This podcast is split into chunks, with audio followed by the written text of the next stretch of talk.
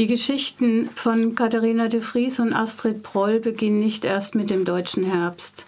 Über die Kindheit, Trennung der Eltern, Krieg und Nachkriegszeit, Ängste, Verluste und Enttäuschungen nähern sich die beiden Frauen einem politischen Bewusstsein, das sie zum Handeln drängt.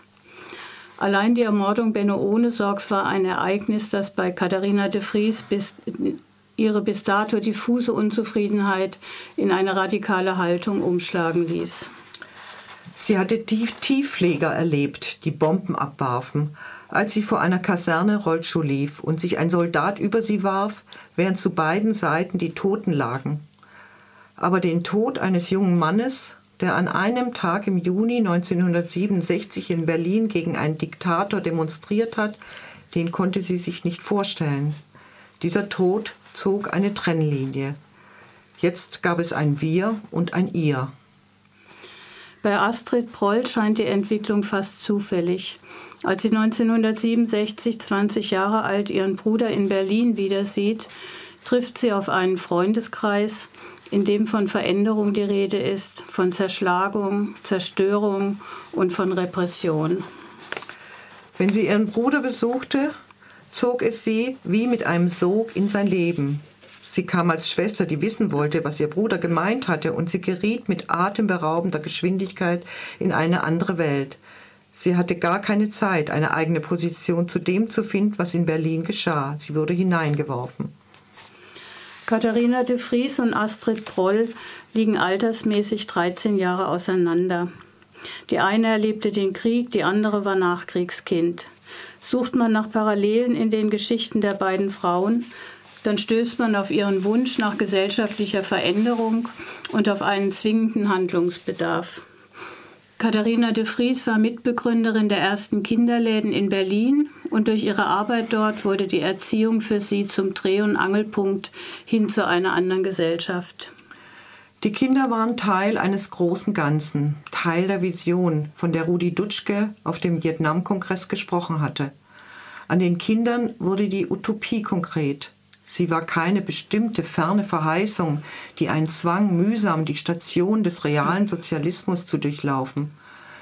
Man wollte das bessere Leben jetzt, nicht irgendwann und hielt sich an die Propaganda der Tat. Wir tun was und es wird schon seine Wirkung haben. Auch Astrid Proll politisierte, politisierte, sich über die Erziehungsdebatte, nur quasi als Betroffene und erst nachdem sie Andreas Bader und Gudrun Enslin kennengelernt hatte. Sie beide richteten nach ihren Erfahrungen im Gefängnis ihr Augenmerk auf Menschen, die in dieser Gesellschaft keine Chance hatten. Deshalb fühlte sich Astrid Proll so wohl bei ihnen. Es ging um Menschen, denen niemals freiwillig etwas vom Wohlstand abgegeben wurde, die sich nehmen mussten, was sie brauchten und zwangsläufig in Gefängnissen und Erziehungsheimen landeten. Sie hatten als sogenannte Randgruppen der Gesellschaft in die allgemeine Diskussion Eingang gefunden. Jetzt war sie Menschen begegnet, an denen sie sich orientieren konnte. Sie nahm teil an, einem politischen, an einer politischen Diskussion, die auch sie und ihr eigenes Leben anging. Es sind Erfahrungen mit einer kapitalistischen Gesellschaftsordnung, gegen die viele Menschen in diesen Zeiten rebelliert haben. Und man fragt sich, wie und warum überhaupt und hier im Besonderen diese beiden Frauen zur RAF gekommen sind. Viele Bücher beschäftigen sich genau mit dieser Frage nach den Beweggründen. Es ist typisch für Ulrike Edschmidt, in der ihrer eigenen Distanziertheit nicht über Motivationen zu spekulieren und keine Urteile abzugeben. Trotz gründlicher Recherchen bleibt es dabei, dass es eine Summe von Zufällen ist, gespeist aus Sehnsüchten, Zusammengehörigkeitsgefühlen, Begegnungen und einem Handlungsbedarf und nicht zuletzt auch durch die brutale Verfolgung durch den Staatsapparat ihre Entscheidungen beeinflusst wurden.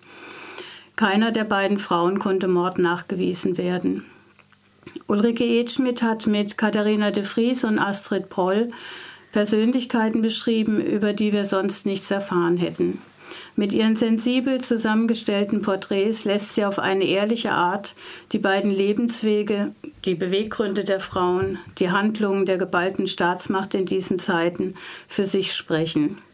Sie vermeidet eine politische Debatte über den deutschen Herbst und gibt uns stattdessen ein aufschlussreiches Zeitdokument in die Hand, so intensiv und gut geschrieben, dass man es gerne liest.